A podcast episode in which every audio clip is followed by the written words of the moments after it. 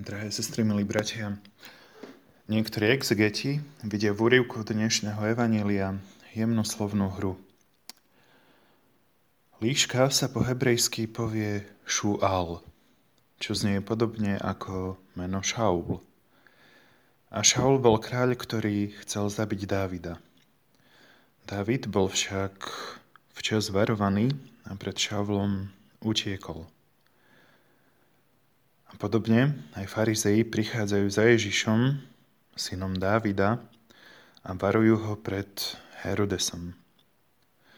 V každom prípade táto ich výstraha Ježiša nedojíma. On vie, že jeho život je súčasťou väčšieho plánu, Božieho plánu, podľa ktorého musel ísť do Jeruzalema a tam naplniť poslanie, ktoré mu dal Otec. Ježiš celý svoj život od tých tichých rokov v Nazarete až po okamih svojej smrti na kríži prežil v načúvaní Otcovi a v poslušnosti Otcovi.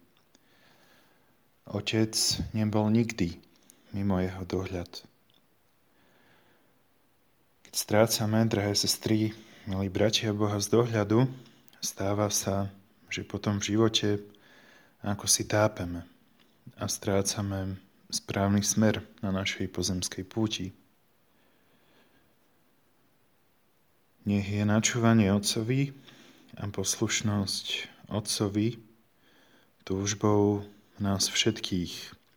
Túžbou, ktorá dáva zmysel nášmu každodennému životu a ktorá upriamuje naše kroky do nebeského Jeruzalema.